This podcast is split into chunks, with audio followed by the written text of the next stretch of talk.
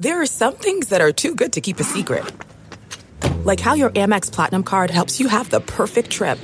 I'd like to check into the Centurion Lounge.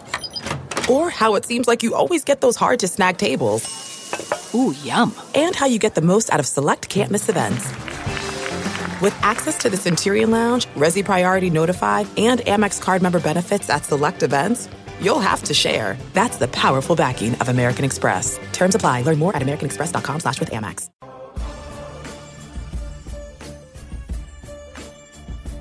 Welcome to the Varsity Club podcast. It's our first podcast of the offseason. Uh, so we obviously, since Nebraska football is not playing a game this weekend, we obviously don't have any opposing beat writers to bring in to talk about said game. So this week we're going to do something a little bit differently. We're just going to do kind of like a whip around uh, podcast. I'm going to go to three different wonderful Hail Varsity riders, and we're going to talk to them about varying topics because there's a lot going on in Huskerland right now. There's a lot going on in Big Ten country. Um, we will get to Brandon Vogel in a little bit and get his thoughts on Purdue and Jeff Brohm staying and kind of the close to the season for Nebraska. Um, at the end, we will hear from Erin Sorensen, kind of get her thoughts on the all conference team that was announced. Uh, what was that? When Tuesday and Wednesday of this week, I think Nebraska kind of got uh, guess I got some feelings hurt a little bit, and so we'll we'll see what Erin feels about that. See if she agrees with me. Um, but right now we have the most important person on Hail Varsity's staff joining us because it's the most important time of the year. It's recruiting time, and so Greg Smith is powering through a sickness that popped up at the worst possible time Yes. to join us on this podcast. Greg, it is wonderful to have you here. Thank you. I, I I feel like you set the table adequately for, for me joining. Adequately. Um, I feel the, the pressure has mounted on me right now, but I am powering through. Um, and I apologize for the struggle voice. You got a hoodie. You could join the uh, the hoodie team though. Hoodie Greg is better than regular Greg. That that's good. Good. Feel free to prop the hoodie up and, and we'll get rolling. Here, let's just go ahead and do it. You know? Let, let's see how I feel. If you hear anybody talking throughout this podcast that is not Greg or I, or I guess Erin or Brandon later on, it is because we are in our office and our podcast room is not soundproof. So, Chris Gorman, if you're listening to this, soundproof my podcast room so that I don't have to listen to everybody else and so that our listeners don't have to listen to everybody else. Thank you. Ironically, I can see him as as you say that. It's a subtweet. We don't have to tell him in person. Thank Nope, you. Okay, Greg. Let's talk recruiting. Yep. um, for anybody that maybe was just paying attention to Nebraska football this year, not really focused on recruiting, just focused on the on-field stuff so far, um, or people that really don't get into this stuff until we hit December, um, I want you to just reset the field for me. Um, for anyone that might not know what's going on, I want to know how many commits Nebraska has currently. I want to know how many of those guys you expect to sign early during this this December period. Um, I want to know kind of how many you expect to enroll early, and then what this next month is going to look like for the coaching staff. Okay, so Nebraska has 21 commitments right now. Um, I expect almost all of those, so about 18 of them for sure, uh, to sign in December. Um, they'll also get a couple of more commitments before the December signing period. Uh, probably two or three more, um, and probably those guys would then sign early as well. So they're probably looking at 22 or 23 early signees um, at December. Um, and then they're probably looking at from high school. I think it's right now. I have confirmed five guys um, that are going to enroll early. So Chris Hickman, Nick Henrich, Garrett Nelson, Luke McCaffrey, Jamie Nance. Right now are the five that I have confirmed enrolling early, and then we'll see who else um, commits and if they're an early enrollee as well. But then all of their JUCO commits um, are guys that would enroll in January and start classes on what January seventh at Nebraska, go through winter conditioning and all of that. Um, because Nebraska has really put, if you've missed this throughout the season, they've really put a premium on if you're a JUCO player coming into the program in this class, they really, really want you to be a guy that comes in um, in January, and that makes all the sense in the world um, for where Nebraska is as a program right now. They want and on how much they trust uh, Zach Duval. Like they want they want you to have coming into the program as much time with Zach Duval as humanly possible. Um, so, which is smart considering his pedigree. Um, so, assume that any JUCO guy they have signed is coming in, in, in January as well. And then, as far as the month of December goes, it's going to be a furious finish here. It's, it's already wild. Like we're not done with the first full week of the coaches being out on the road, but they are seeing a ton of prospects. Um, whether it's the guys that they have committed in the class and they're making sure to get out and basically see all of them um, so far. But there's also a lot of um, uncommitted targets that Nebraska has continued to go and see. And what will happen here as we go through these weeks is Nebraska uses these visits to one continue to they get to go out and see them in person at their school, and maybe you can see them work out, um, or even if they're still playing um, in their high school season, you can see their practice as well, um, which is a great time to be able to evaluate players even further from where you saw them maybe on film over the summer and then they get to go in home as well um, and, and, get to you know talk with the player and, the, and their parents family um, coach whoever it is that wants to be involved in that um, so that they can then continue to evaluate and see if they're a good fit but also set up um, these important official visits that will be coming up because nebraska will have three official visit weekends before the december 19th early signing period and there'll be more and more guys signing up for those um, as we move closer uh, to those weekends. A couple things that I want to hit on that you just mentioned. They had a couple evaluation days left after the season because of not having a bye week, didn't they? I remember Scott saying something about that. Are those all gone? I I believe so. I believe they are gone. So they would have used those then for probably the the state championship games that were in Memorial Stadium. Yeah, the the state championship game thing is really strange um, because you would think that with Nebraska basically hosting that at their stadium that they should be able to then go along and see all those games and all of that. But it gets a little tricky. So yes, they can go, um, but if they've seen a team, if they've had a coach go out to see a team play already during the regular season, they couldn't go to like down on the field in person to see their state championship game. If that makes sense. The perfect it doesn't make sense, but that's the best way I can explain it because it's the NCAA. The perfect example of this is Omaha Burke, right? The Class A state champion in Nebraska that went wire to wire number one. They also have two Nebraska commits, uh, Chris Hickman and Nick Henrich, and a big time target in 2020, Xavier Watts, who had a great game in that game. Nebraska could not go down on the field and watch them play because uh, Sean Beckton and Barrett Ruud saw Chris Hickman and those guys play. I believe it was before the Purdue game the game before, whichever one the game was before. I think it was Purdue, the one right before Chris Hickman committed uh, publicly. Um, so they could not go and see them again. Like there's all sorts of weird, even though they were hosting that at their facility, like they're literally right there to be able to go and see them, um, but they couldn't do it even if they don't have contact with them. The NCAA is weird. That's dumb. NCAA for the win. Yeah, uh, but things. they were definitely down there for other games. Like yeah. they were, they were all, and you saw them when you were there for like mm-hmm. different stuff for, that was going on that week. Like Nebraska's coaches and players, for that matter, were out there watching that and cheering guys on. It was really fun to see. Well, I remember during the Monday press conference, Adrian Martinez was sitting out there watching eight man football. Like he was enthralled. yes, he football. really was. Like very, very um, into eight man football. It was great to see. Yeah, he was. Um, another thing that you pointed out, the early enrollees and wanting to get guys here. So we had a question in our mailbag um, it, it, that's been posted on site. Read it. It was posted Wednesday. Um, hailvarsity.com. We had a question in the mailbag that was like, is there a correlation between guys that arrived early, guys that were early enrollees, and playing mm-hmm. time? And I think it, it broke down. So they had eight early enrollees for this last year Four of them played uh, every single game.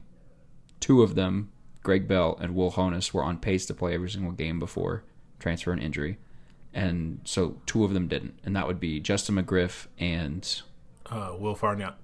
Will Farniok, yeah. Um, and then, so of the 14 other kids that committed and then made it, um, only three of them played at least 10 games.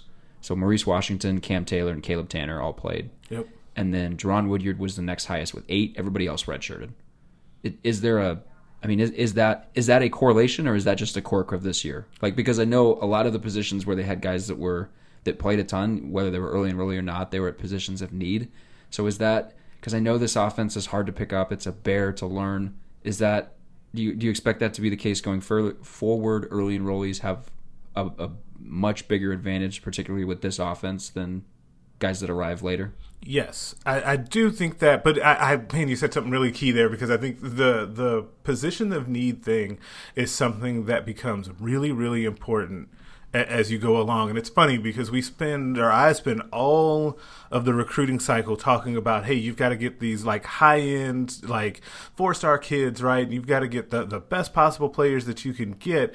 Um, and then once we get to about this point and you start to get to the nitty gritty of, okay, what are Nebraska's actual needs immediately and where can guys actually come in and play right away? You start to realize that it doesn't always necessarily match up with who those top ranked guys necessarily are. So, for example, like Luke McCaffrey is a pretty highly rated guy in this class. He will enroll early, but he's going to be on that list of guys who won't play next year uh, for a couple of reasons. One, he's definitely on the path to redshirt because he's still raw, um, but he is afforded that luxury in Nebraska is because they have Adrian Martinez, mm-hmm. who you think will be in the Heisman discussion next year, right? So, like, it, it, no, I said you do. I do. Yeah, and he will. I say that. I'm just messing with you. I think he will too. um, but so you just it just kind of depends on what like what needs are actually out there. That's how Cam Taylor that situation ends up happening. Even though he was not the highest rated guy in the class last year, though he was super underrated, and I think we can all kind of admit that now. And he also did not early enroll um, because of his need, the need for him, his position, his just mental makeup, and the way he attacks things. That's how he ends up getting on the field. The same way kind of with Caleb Tannor, um, even though he was a very highly rated guy, maybe the highest rated guy in the class last year. Um, but they had a plan for him to come in, even though he was going to get here in the summer to be able to come in and make an impact. So, yes, I think that those are the numbers that you'll end up kind of seeing, but it'll just shift a little bit based on the positions will change and shift depending on what the needs actually are for that season. Sure. Well, yeah, I mean, Adrian was an early enrollee quarterback, and you could get three early enrollee quarterbacks each of the next three years, and neither of them, right. none of them are going to play. So, like this year, like wide, like Jamie Nance at wide receiver is a guy that I would keep an eye out for that will be able to play next year, even though he needs time in the weight room. He needs to get bigger and stronger, but he's just at a position of need and he'll be here early. So he's going to have a really good shot to be because he's going to go through all through spring ball. He'll have a really good shot to at least contribute. The same way with Garrett Nelson. Um, this is a guy that will have a shot to contribute next year, whether it's on special teams or sub packages, just because of the position they play and getting here early. So let's talk about that line that you talked about, the balance between position of need and best available guys. Because there's a kid out there, Wan'Dale Robinson. Everyone had him as in the silent commit to Nebraska, whatever the Kentucky Verbal held win in home this week. Uh, you had reporting on that on HailVarsity.com. Frost is coming later. Mm-hmm. Um, how how how has that relationship been mended? Um, and is is he a realistic target for Nebraska to invest resources in? Obviously, a tremendous kid, tremendous talent, mm-hmm. tremendous fit. Is he he he's already committed to Kentucky? He's already shown that yeah he was he was in the Nebraska and then he backed back he, he walked back his word. Mm-hmm. Like, is he is he a guy that Nebraska should realistically invest a ton of resources in, or are there better fits, just not necessarily higher stars elsewhere? It's, it's interesting that you put it that way because there, man, it's tough when you ask it that way because I do think that he's worth the resources um, because he's just such a super talent. Mm-hmm. Like it's hard to, and I've said this before. Other places, like it, you're not gonna just roll out of bed and find another kid like Wan'Dale Robinson. Like, and and a part of that is his skill set, but part of the other part of it is his fit with the offense. Like he really just is the perfect fit um, in Scott Frost offense, which is part of the big reason why th- they had such a strong match and connection to begin with, and why he was silently committed to Nebraska. I the other reason though I think that he's worth committing the resources to is because I don't think that they're having to allocate a ton to him, right? And I think that they're kind of being smart in how they do this. So Nebraska sends Ryan Held in for what was really an initial like exploratory meeting, right? To make sure that the interest was still there, that Wan'Dale had not completely burned the bridge and that Nebraska had not either, that the lines of communications could could stay open, right? And then if you send Scott Frost, or like Wan'Dale told us, um, he said they'll send Scott Frost to see him later on. That's only two visits, right? Mm-hmm. And if and I assume then you'd send Scott Frost and a whole bunch of assistants. You'll send Troy Walters, you'll send Ryan Held back, maybe you send Greg Austin as well. So you send everyone from the offense. Um, it, I just don't think I don't think that that's a huge commitment of time, especially given if he's only hosting Kentucky and Nebraska then you know that he's serious about, or you should think that he's serious at least about hearing the pitch from Nebraska still. Sure. So I think that I, I think that it's worth it, but at the same time, they will continue to explore other guys that are a little bit down the board from him um, to be able to come in and play that position because they still need other skill position guys. Namely, they need like this pure wide receivers. Like they have Darien Chase um, and Jamie Nance, who we talked about, um, and I like both of them. Um, but they need to continue to get more guys on the outside because the returning production at receiver is just not high. Yeah, and I didn't prep you for this, but I'm going to ask you about this because to me, this is one of the most uh, pressing and interesting questions for Nebraska heading into next season. Who replaces Stanley Morgan? You're obviously not going to replace the the level of production, but she needs somebody to fill that role. And I, the guy that everybody thought was going to fill that role is Jaevon McQuitty, who didn't play at all this year. Right. Who like is that a? I mean, is that something that Darien Chase can come in and fill that role, or like who who who steps into that void? I believe that that right now they roll the ball out there and they've got to play. I think Cade Warner is that guy.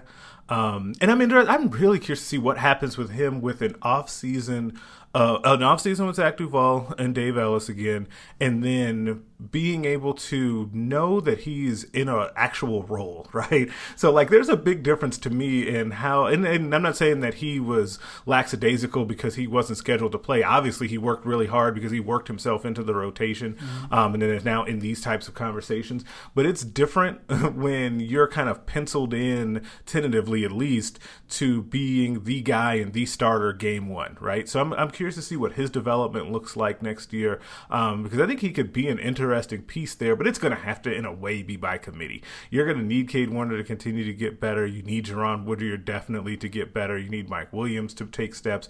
Jaevon McQuitty does need to get off the milk carton, and then you probably need to have other guys that are coming into the program um, be able to contribute right away. Like it's going to be really difficult to do. Like that is going to be one of big, big questions for next season: is who's going, who or how many guys will it take to replace Stanley Morgan? I know the plan when they brought in Justin McGriff was to put some weight on him and move him to tight end. Mm-hmm. It given, I think they expected a couple other guys to really grab some firm positions at wide receiver. Given that that didn't happen, do you think the plan for McGriff has changed?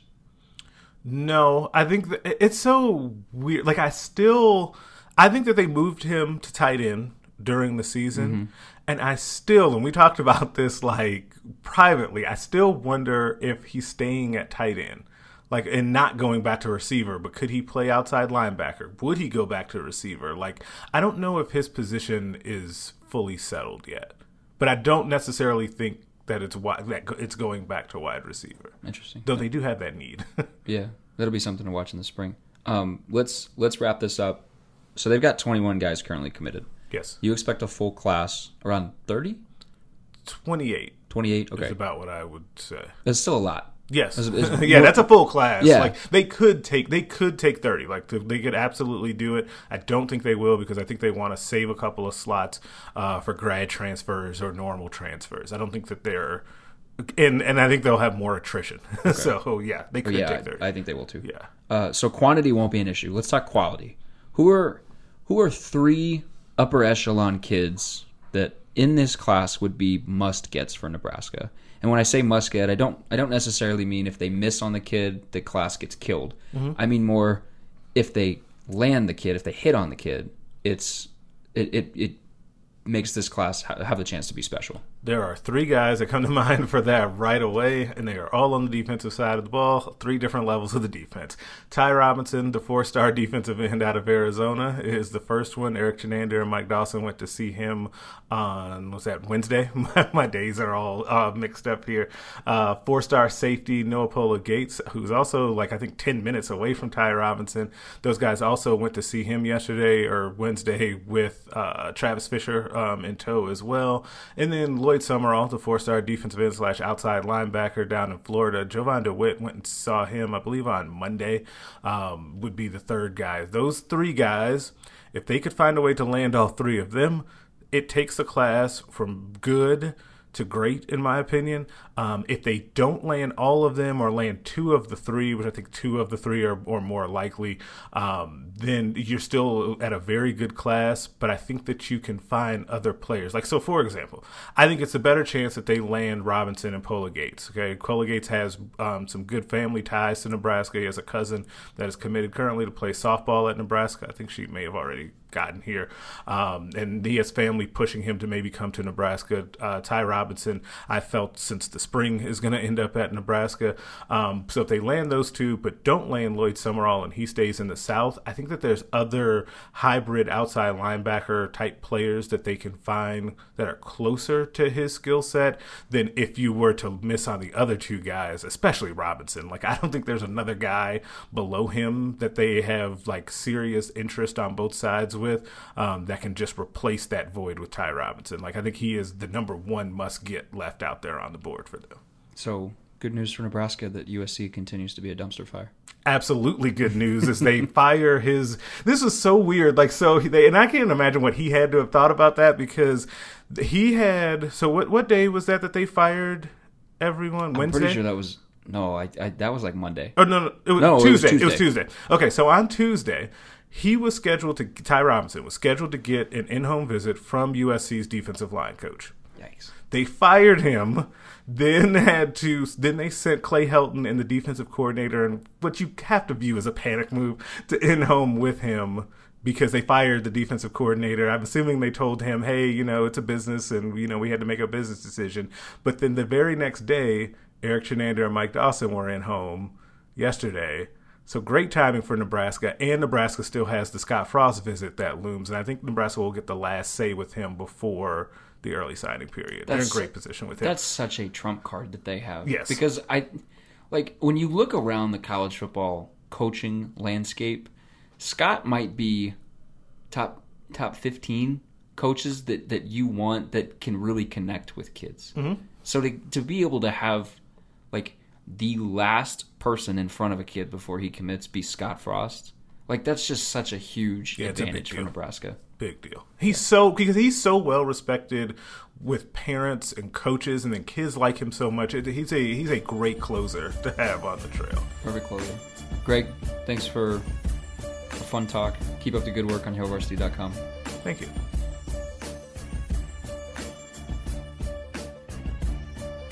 All right, and joining us now, Brandon Vogel, editor in chief out in Chattanooga, Tennessee. Brandon, how are you, man? I'm doing well. How are you? I am good. I'm uh I'm sad that we don't have football, um, but there's a lot of recruiting stuff to talk about. So I think Greg's pretty happy with that.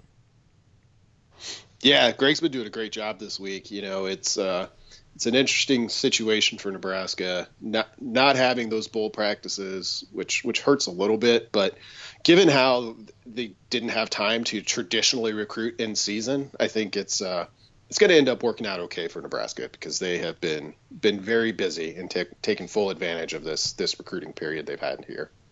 Yes, they have. Uh, and Greg's been doing a really good job, like you said, on uh, the Varsity Club forum on our website. So if you're not a subscriber, you need to be, and you need to be like reading all of his stuff because he's got really good updates on where everybody's going. Um, one coach that is sticking put, and that's really what I want to talk to you first about, Brandon, is is Jeff Brohm at Purdue. Um, you wrote about him in Hot Reads Thursday morning. I want to ask you: Were you personally affected by Brohm Watch? Because I saw people burning jerseys, and I saw there's a FBI fiasco going on in Louisville right now. Were you personally impacted by Brohm Watch?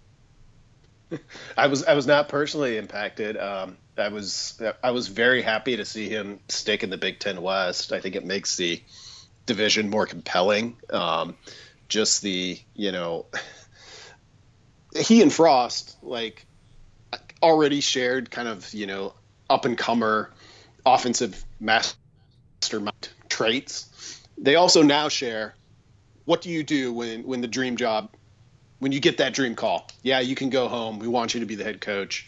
We need you to bring us back. Um, you know, Brohm wasn't didn't just play at Louisville. He was born in Louisville, went to high school there, um, same high school that that Rondale Moore went to, uh, which which certainly helped. And for him to say essentially no, you know, the situations aren't identical, but for him to say essentially no to Louisville, uh, kind of shocked me because everything I had read led me to believe like, oh, it's virtually a done deal. But that's a that's a great thing for the Big Ten as a whole, a great thing for the West, and and I think you know, yeah, it means Purdue's going to be better than they would have been if they'd had to you know start with another coach again two years later, but overall, you know, everybody's got to raise their level then. So I, I, think it's a win for the conference as a whole. Yeah, hundred percent. Well, I mean, Dan Dakich told us that he was going to Louisville. Oh, that's right. I forgot about this. We t- we talked about that on Slack. We were all sort of quietly rooting for uh, that not to be the case uh, for that reason alone. Oh, so I just good. never, yeah, I just never bought into the idea that Louisville was uh, a better job than Purdue was, and like you wrote about this in, in your hot reads piece, but it, you know, it's just like Louisville to me. They've had Lamar Jackson, um, and and I'm just talking about like my lifetime, like Teddy Bridgewater, maybe that one year they went to the Sugar Bowl, but outside of that, like Louisville has never been a, a great, even traditionally like above average football program. No, not at all. I mean, Howard Schnellenberger in the you know 70s and 80s kind of took that program over and modernized it, and made it to the point where it could be an ACC member. Uh, but before that, you know, I mean, Purdue has been in the Big Ten since 1896. Like their all-time records are about the same, which I know is is not like a a great measure of, of anything, but Purdue at its best, I think, is is more competitive on a national stage than than Louisville at its best. And when they're sort of towards the middle, towards their their typical average, you know, Purdue's in the Big Ten and, and, and Louisville's in the ACC now. But, but but prior to that, you know, that was that was the key difference. So I think Brohm could win as well as at, at Purdue as he he would be able to do at Louisville.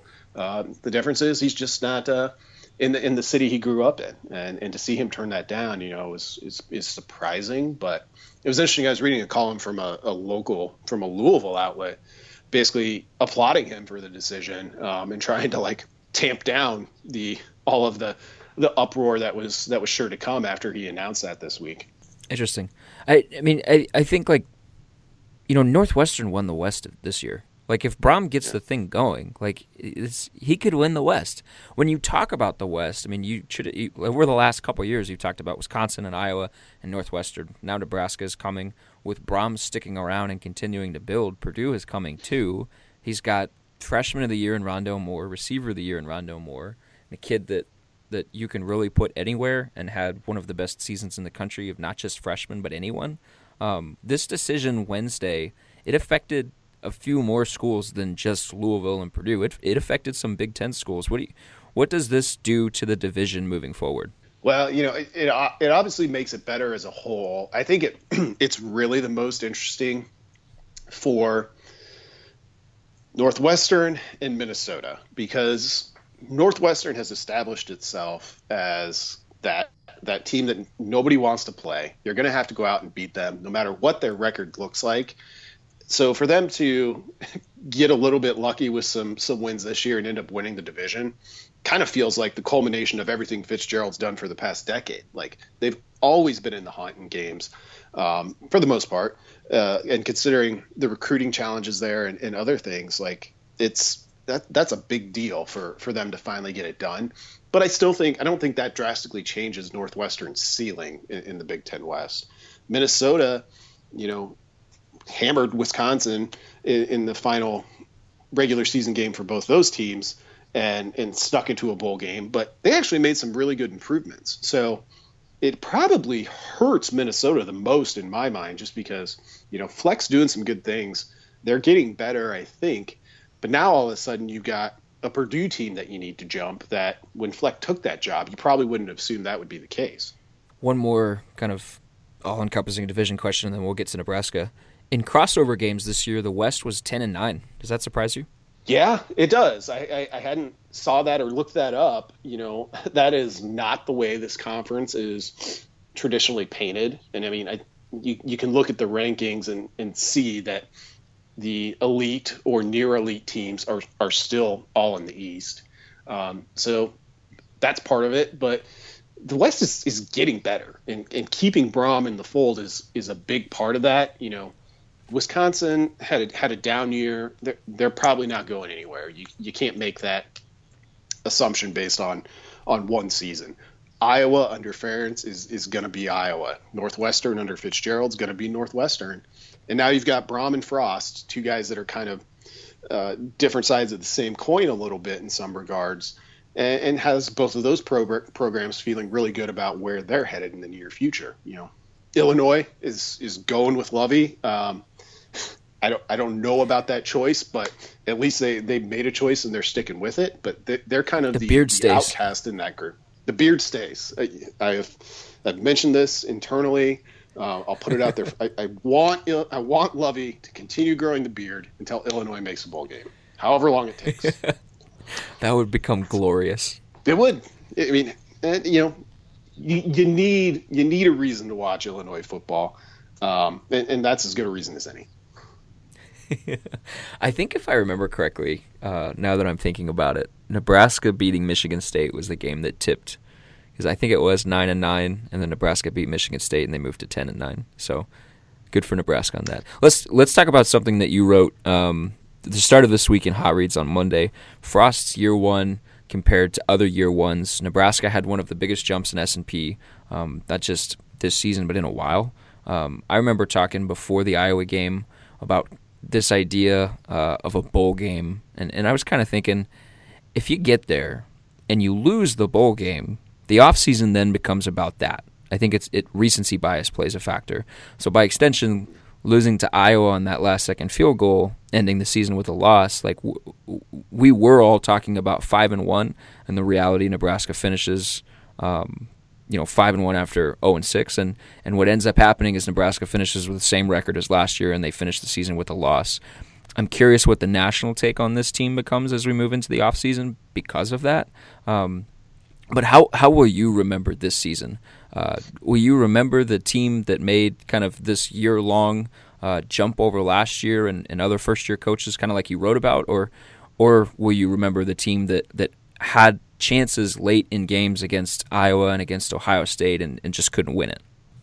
Yeah, I, probably more of the former. I, I think this 2018 season accomplished what it needed to accomplish for, for Nebraska, at least based on my thought going in, which was simply like get better, you know, improve the culture, all of all of those kind of nebulous things that are that are tough to really define.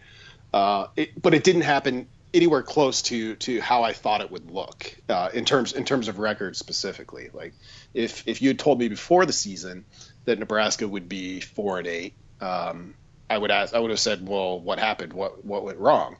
Um, part of the reason that you, you, have to dive into things other than just record, I think, which is what I tried to do in that that story that you mentioned, is because nobody leaves this 2018 season thinking Nebraska is in the same spot it was when it went four and eight in, in 2017, and that's not just about a different coach being in place. It's about how competitive they were. I mean, Nebraska for the season was outscored by 15 points. You know, two touchdowns essentially. Now, if they'd outscored their opponents by 15 points, that's not a drastic difference, but you just don't see a team go 4 and 8 very often and only have that sort of point differential. Right, where they were 1 and 5 in one possession games. Like that stuff just doesn't that doesn't happen very often and when it does, it flips to the other direction the year following. It, it, it, it usually does. And you know, I've been looking at Pythagorean wins for a long time, basically the entire history of Hail Varsity. And you know, it's it's not science, but like there there's a correlation there for teams that that go way negative in in one year with close games. What they lose a bunch of of one score games. You should go about 50-50 in those games. So your ultimate goal is to not be in that spot, to be Alabama, you know, and and leave no doubt. But Nebraska is nowhere close to being able to do that yet. So when they they go one and five in those kind of games, they'll they'll get credit for that in in the off season. You mentioned what will the national perception be? I think it'll be favorable. Uh, it, it'll be won't be quite as easy to point to as it, it, could have been when you could say, well, they went five and one over the back half of the season. Four and two doesn't have quite the same sizzle, but I, I think people will still get it and, and, identify Nebraska as a as a team to to watch out for in 2019. I hate to even ask you this question because I don't want to be someone that's just perpetuating this losing culture around Nebraska football. But this season was it? Do you view it as a success? Yeah, you know, I, like I said, you know, I kind of said the when I my expectation coming in the year was was get better, and the proof wasn't wasn't there in the win loss column, uh, and I expected it to be there a little bit more. But when you you look at the you know thousands of plays that Nebraska ran this year, which is really how like I think you need to break down football and look at it is you know look what teams are doing each and every play. How often are they winning those plays? How often are they losing? Uh, because the score, as we've seen with with all of the craziness and randomness, can become a little bit incidental, and, and, people really strain against that idea, which which I understand. At the end of the day, the only thing that matters is is the score, and, and did you win or did you lose? But you can't use that, I think, as the basis for how good a team actually is, because it doesn't tell you enough about those teams in, in most cases, particularly for teams that aren't at the top or very bottom of the rankings which which is where Nebraska has been for for quite a long time. Plus, like if you if I told you Oklahoma was ten and one, you'd be like, "Oh, they got a pretty good team." You would not expect that they have one of the worst defenses in the history of college football. No, you, you wouldn't. I mean, and, that's hyperbole, but well, yeah, but point made. You know, and it it, it presents an interesting sort of analog to Nebraska, at least for me. You know, I I think the offense at Nebraska is going to continue to get better. Is it going to reach Oklahoma levels? I think it has that potential, but but Oklahoma's at a really high level year in and year out. Um, you know, it's really the only offense in the country that you'd you'd kind of want to put toe to toe with with Alabama. Now, the other side of that game may not be so so pretty for the Sooners, and and and that becomes like an issue when you're already at Oklahoma's level. Like they, they have an offense most years that can probably win them a national title, and, and they've struggled to consistently pair it with a defense that that can do the same.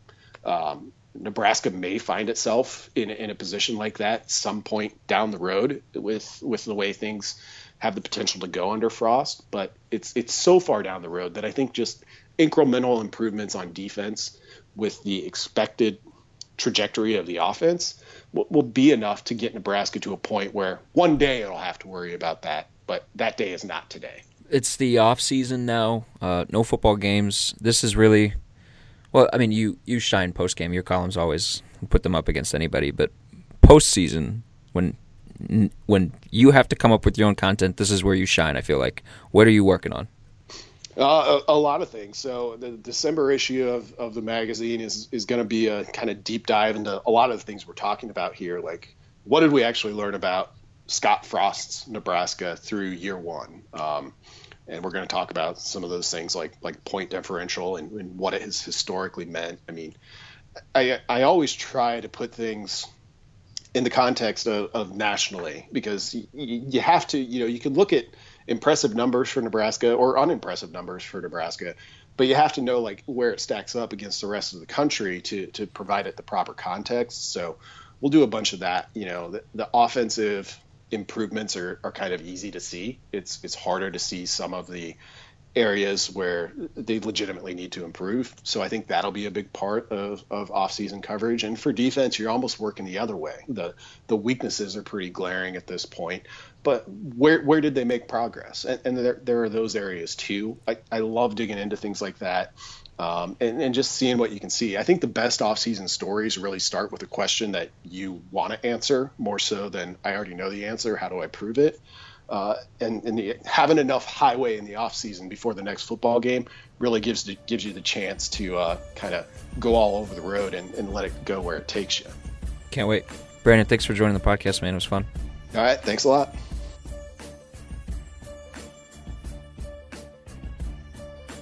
Okay, so rounding this out. Okay, I guess, so. I, I guess not rounding us out. Oh my gosh. Okay, so. Oh my gosh. Uh, closing us out. you are the closer today, Erin. Erin Sorensen. Hello. I'm here to close this thing down. You were. It'll either go out on a high note or just we're gonna like try to bring this train into the station. It'll either completely derail. Depends on how many viral videos I bring up before the end of it. Charlie. Charlie. Well- no, anybody who doesn't know, I was sort of already derailing the podcast because we were waiting for some of the loud people that you mentioned Mm-hmm. to stop talking so loudly next door. So I was showing viral videos circa 2006. There were some gems. I, like I remember. Okay, we don't. Like This is a podcast for like I remember like middle May. school, like sitting at a friend's house watching YouTube videos while we drank we, drank like Mountain Dew I was gang waiting for you fuel. to be like, "Well, we were drinking." I was like, "You were in middle no, no. school, my this friend." was like Mountain Dew, like Yeah. Code Red, oh, and like blessed be. playing Halo. Like this was that time.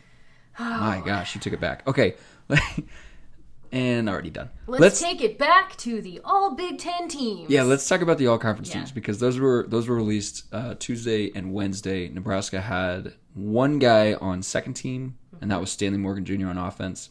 Um, they had DiCaprio Bootle on the third team, and JD Spielman on third team, and those were the only unanimous guys that Nebraska got. They had they had Mo Barry was a media selection on third team, and am I missing someone from the offense that was a third team media selection? Uh, let me see. I'm looking through. I think it was just those two right guys, and everybody else was honorable mention.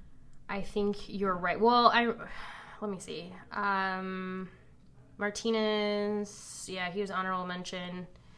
Long story short, players that we were expecting to get some kind of recognition. Oh, recognition. Devine Ozigbo got third team. I think. Yes, by, he was the one who split. He was like, yeah, hmm Okay, so what was your initial reaction to those teams? Did you did you feel like Nebraska was penalized for the team record? yeah, partially, and it's always so hard because Or I guess were you okay with the teams? No, I mean, I think Morgan definitely should have been a first team pick. I had actually thought Martinez could have been as potentially as high as a second team pick, if not freshman of the year. And I understand that there are other great freshmen. I understand there are other great players, but when you break down where he ended his season in comparison to others, it's really hard to understand why he was only an honorable mention. I mean, at the like, I thought worst case scenario would be like third team. Like, I really thought when I was putting together my predictions with Brandon, I thought second team seemed like, oh, well, that, you know, somebody else will be ahead of him, uh, but he definitely deserves that. And I stopped myself when they were sort of getting unveiled because they were really struggling to unveil them the last two days. God, that was rough. It, Um, Wednesday sucked. Yeah, they were making it hard on you. Be better. Um, but I kept thinking, am I being biased? Like, do I have a bias toward Adrian Martinez because he's the quarterback of the team I cover? And I kept asking myself, I'm like, you know, no. His numbers put him in a position that he should have been recognized differently. And so, he- part of it, yes, I would think that the record probably played a big part in that happening. And it's unfortunate because someone like Stanley, especially Stanley, deserved to go out as a first team, as a first team player. But, you know, he's still going to go to the NFL. So, whatever. He's going to be making more money than the rest of us. True. Uh, in the long run, that really won't matter. Um, but let uh, I want to No, ask. No, I don't think the NFL is going to be like, I'm so sorry, Stanley. You did not get first team pick. So, Do they talk like that? Yeah, that's their fancy talk. too? Yeah, that's the people who work in the front office. They're just like, I'm going to be here in my fancy. No, I don't know. Okay, so are there it are there two wide receivers in the Big Ten that you would take over Stanley Morgan? No, I don't think so. What about I need to go look at the whole breakdown. so Parris Campbell had two more catches than Stanley yeah. and like three three or four more touchdowns, but Stanley had a thousand yards. So the thing that I took exception with, the freshman of the year thing is fine. Rondale Moore had one of the greatest seasons. he did, and I thought his whole interview um, college was football. great. Yeah, and Yeah. his whole interview was great of like understanding like how great Adrian was as well. And I think that was one that was always going to potentially be a toss up. I honestly think you could have named them like co Big Ten freshman of the year if that was possible. Mm-hmm. Um, so I. I wasn't like I saw some people who were really upset with that. I wasn't quite as upset. It was like I get it. I I can live with that one. That was one of those where it's like one fan base is going to be upset, but there is not a wrong answer to that question. Right. So the thing that I took exception with was the the team quarterbacks, and you kind of alluded to it. So Hmm. Dwayne Haskins was a first team quarterback. Yeah, you know where I'm going with this. I got takes on this. Dwayne Haskins was a first team quarterback. Fine with me. Yeah, Thought- you were tweeting about it. he was he was the best. Oh yeah, I I did more. He was the best. did more. He was the best quarterback in the Big Ten. Um, fine with that. Trace McSorley got second team. David Blough from Purdue got third team. AJ Martinez was honorable mention. Here's here's some numbers for you and some rankings among those three guys, among McSorley, David Blough, Adrian Martinez. So total offense. So Trace's offense comes from rushing and passing. Martinez comes from rushing and passing. Blough is just passing. Total offense, David Blough was first among those three guys, 296 a game. Adrian Martinez was second, 295. Trace McSorley was third, 250. Last among the three.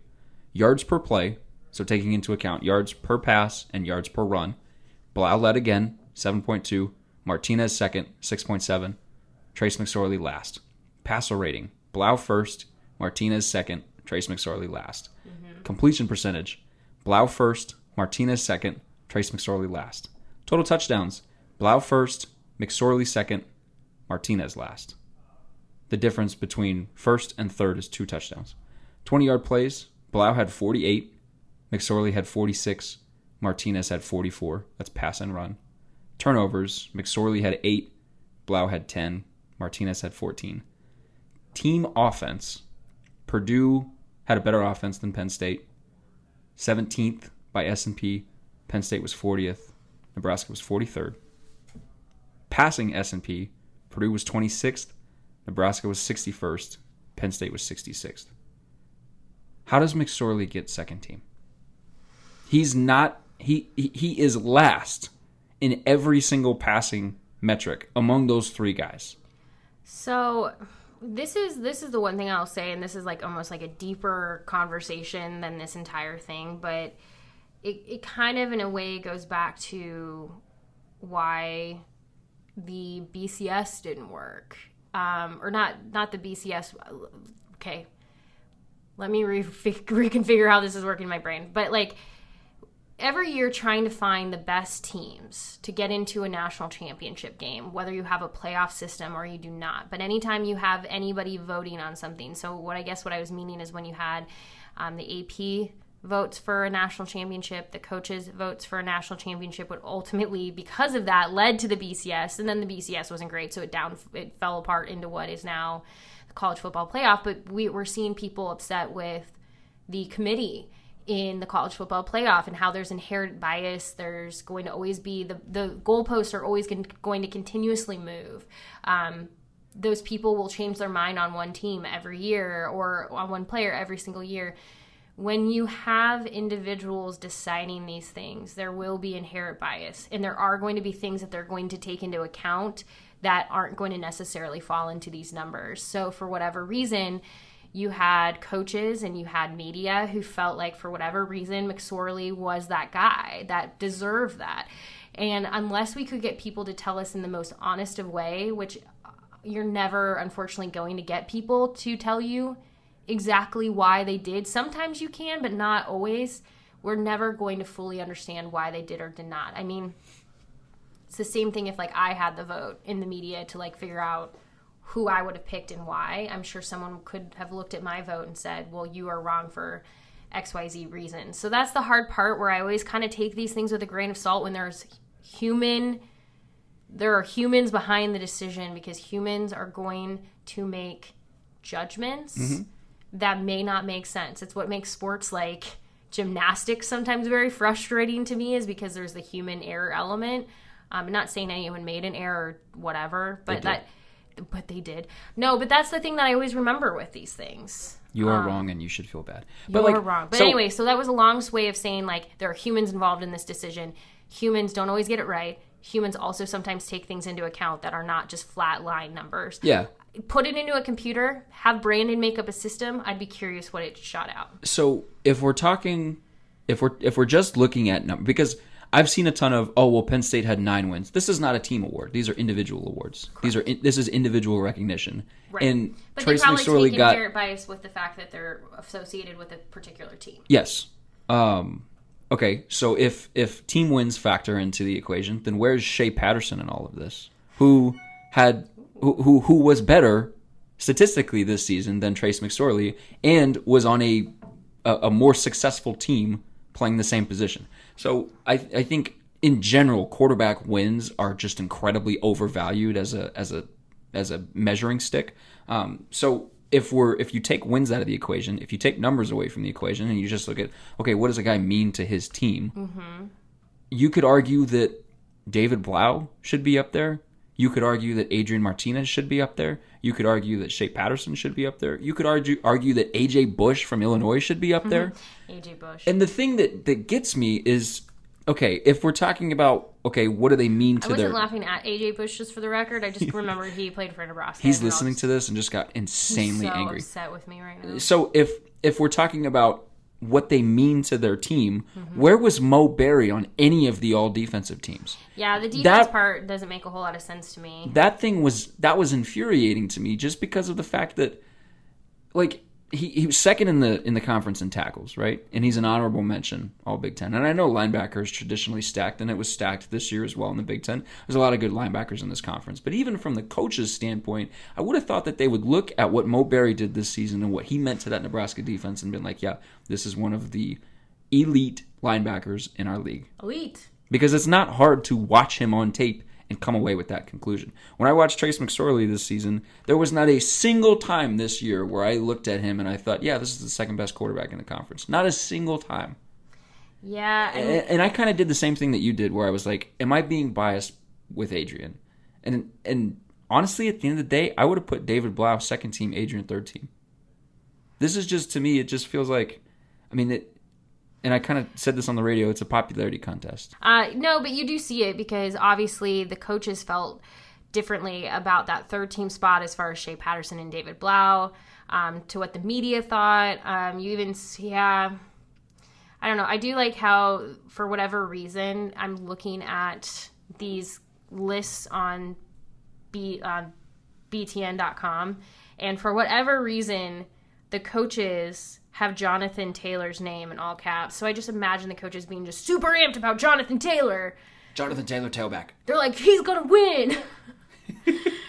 because he's the only one with his name in all caps. But I don't know. It's just the whole thing is weird. It just puts it into reminder for people that like at the end of the day, this thankfully does not matter all that much. Um, but I did see somebody talking about it on Twitter that unfortunately, as it stands right now, Nebraska is going to need to start winning for the Big Ten and its coaches and its media to really start taking Nebraska and its players seriously. It feels like it feels like people recognize Stanley Morgan was good. It's like they recognize Mo Barry was good, Adrian Martinez was good, uh, JD Spielman was good. But it was like there was almost an asterisk at the end of those where it was like they were good, but Nebraska wasn't. And therefore, because Nebraska wasn't, they couldn't have been as good. And that's kind of where I think that this ended up because there are so many cases for Nebraska. They had the second hardest schedule in the country this season. We're dealing with a brand new coach and an entirely new coaching staff. Had like 50, over 50% of its roster was brand new. Uh, so there were a lot of reasons that guys like Adrian Martinez should not have been as successful as they were. Stanley Morgan should not have hit a thousand yards this season, and yet he did. Devine Ozigbo shouldn't have hit a thousand yards this season, and yet he did. Mo Barry should not have been what he was, and yet he was. So I think the the reality is Nebraska has to just start winning, and then these type of awards or these these honors will follow because that's where the bias is. Is people just don't see Nebraska as being a team that deserves to be listed on these things. So it's like all of these players are good, but they played for Nebraska.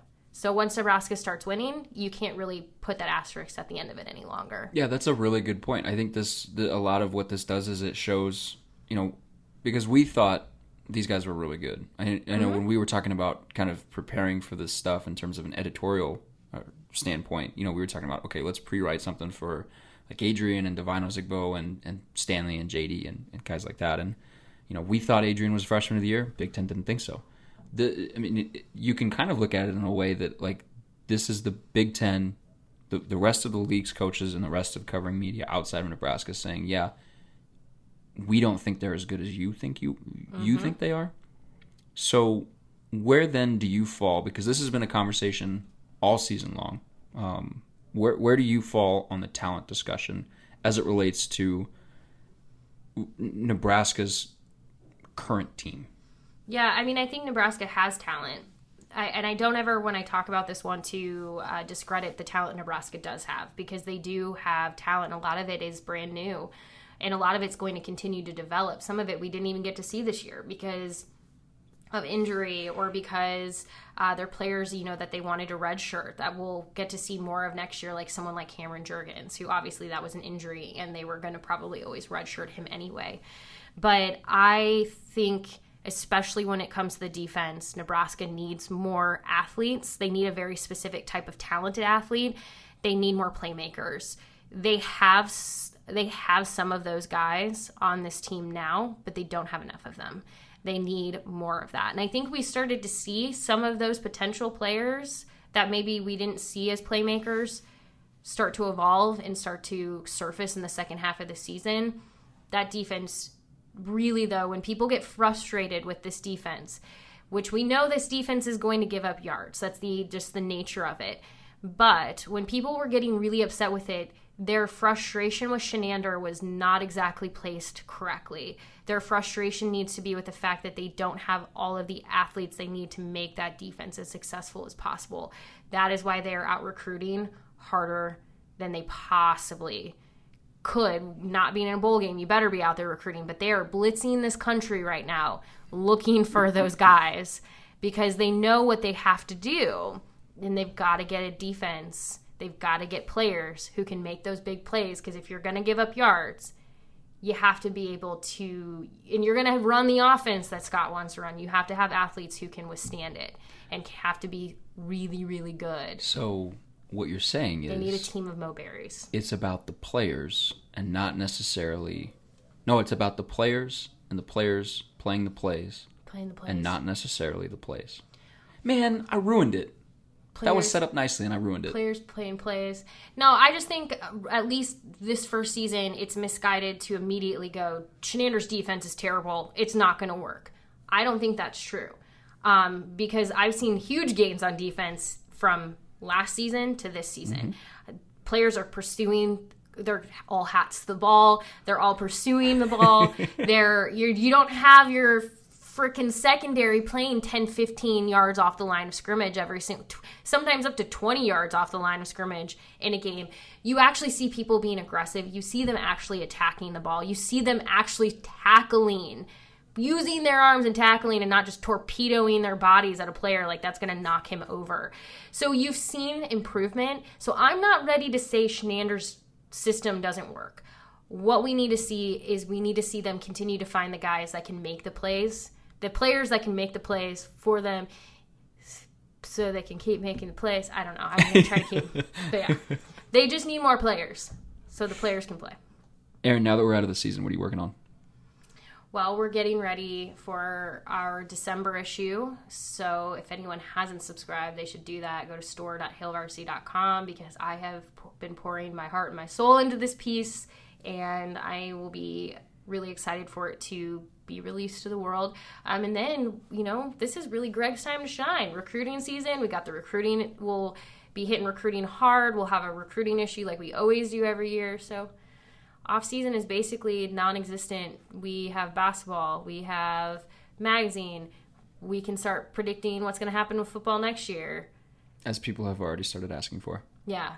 Yep. Women's basketball, volleyball tournament begins this weekend for yes, Nebraska. I'm going to volleyball practice. Woo! Sports. Men's basketball is kicking off. Got a big win over Clemson, so people are excited about Nebraska again. It's that that that pendulum is so fun with so uh, funny to it's me. So, it's like pendulum just swings. Lost to Texas Tech. Fire Tim Miles. Mm-hmm. Beat and Clemson. Now, Final four, baby. Um, he on his call-in show.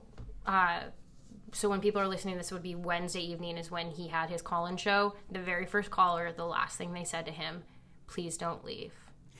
Which I was like, had this been two weeks ago, the very first caller would have been like, "Please start don't let the door hit you on the way out. Yep. the pendulum swings. Erin, thanks so much for joining the podcast. Thank you. It was fun. Everybody, make sure that you are keeping check up out with Charlie. I'm just kidding. No, don't do that. Go check out this viral video from 2006. You're gonna love it. No, uh, go to hailvarsity.com instead. Use your time uh, more productively. Yeah, yeah. Hailvarsity.com. Exactly. Except for I might make a viral video thread on the forums, just you know, in case people want to like. We've got Greg's uh, recruiting news and Morse nuggets like all over the place on the forum, and then just a random here's viral videos on YouTube from 2006. Mm-hmm. I think it. I think it has potential. As contributed by Erin Sorensen. Okay, hailvarsity.com. We will continue to do podcasts throughout the off season. Hopefully, I'll get some interesting people to talk to instead of just. All right, thanks, guys.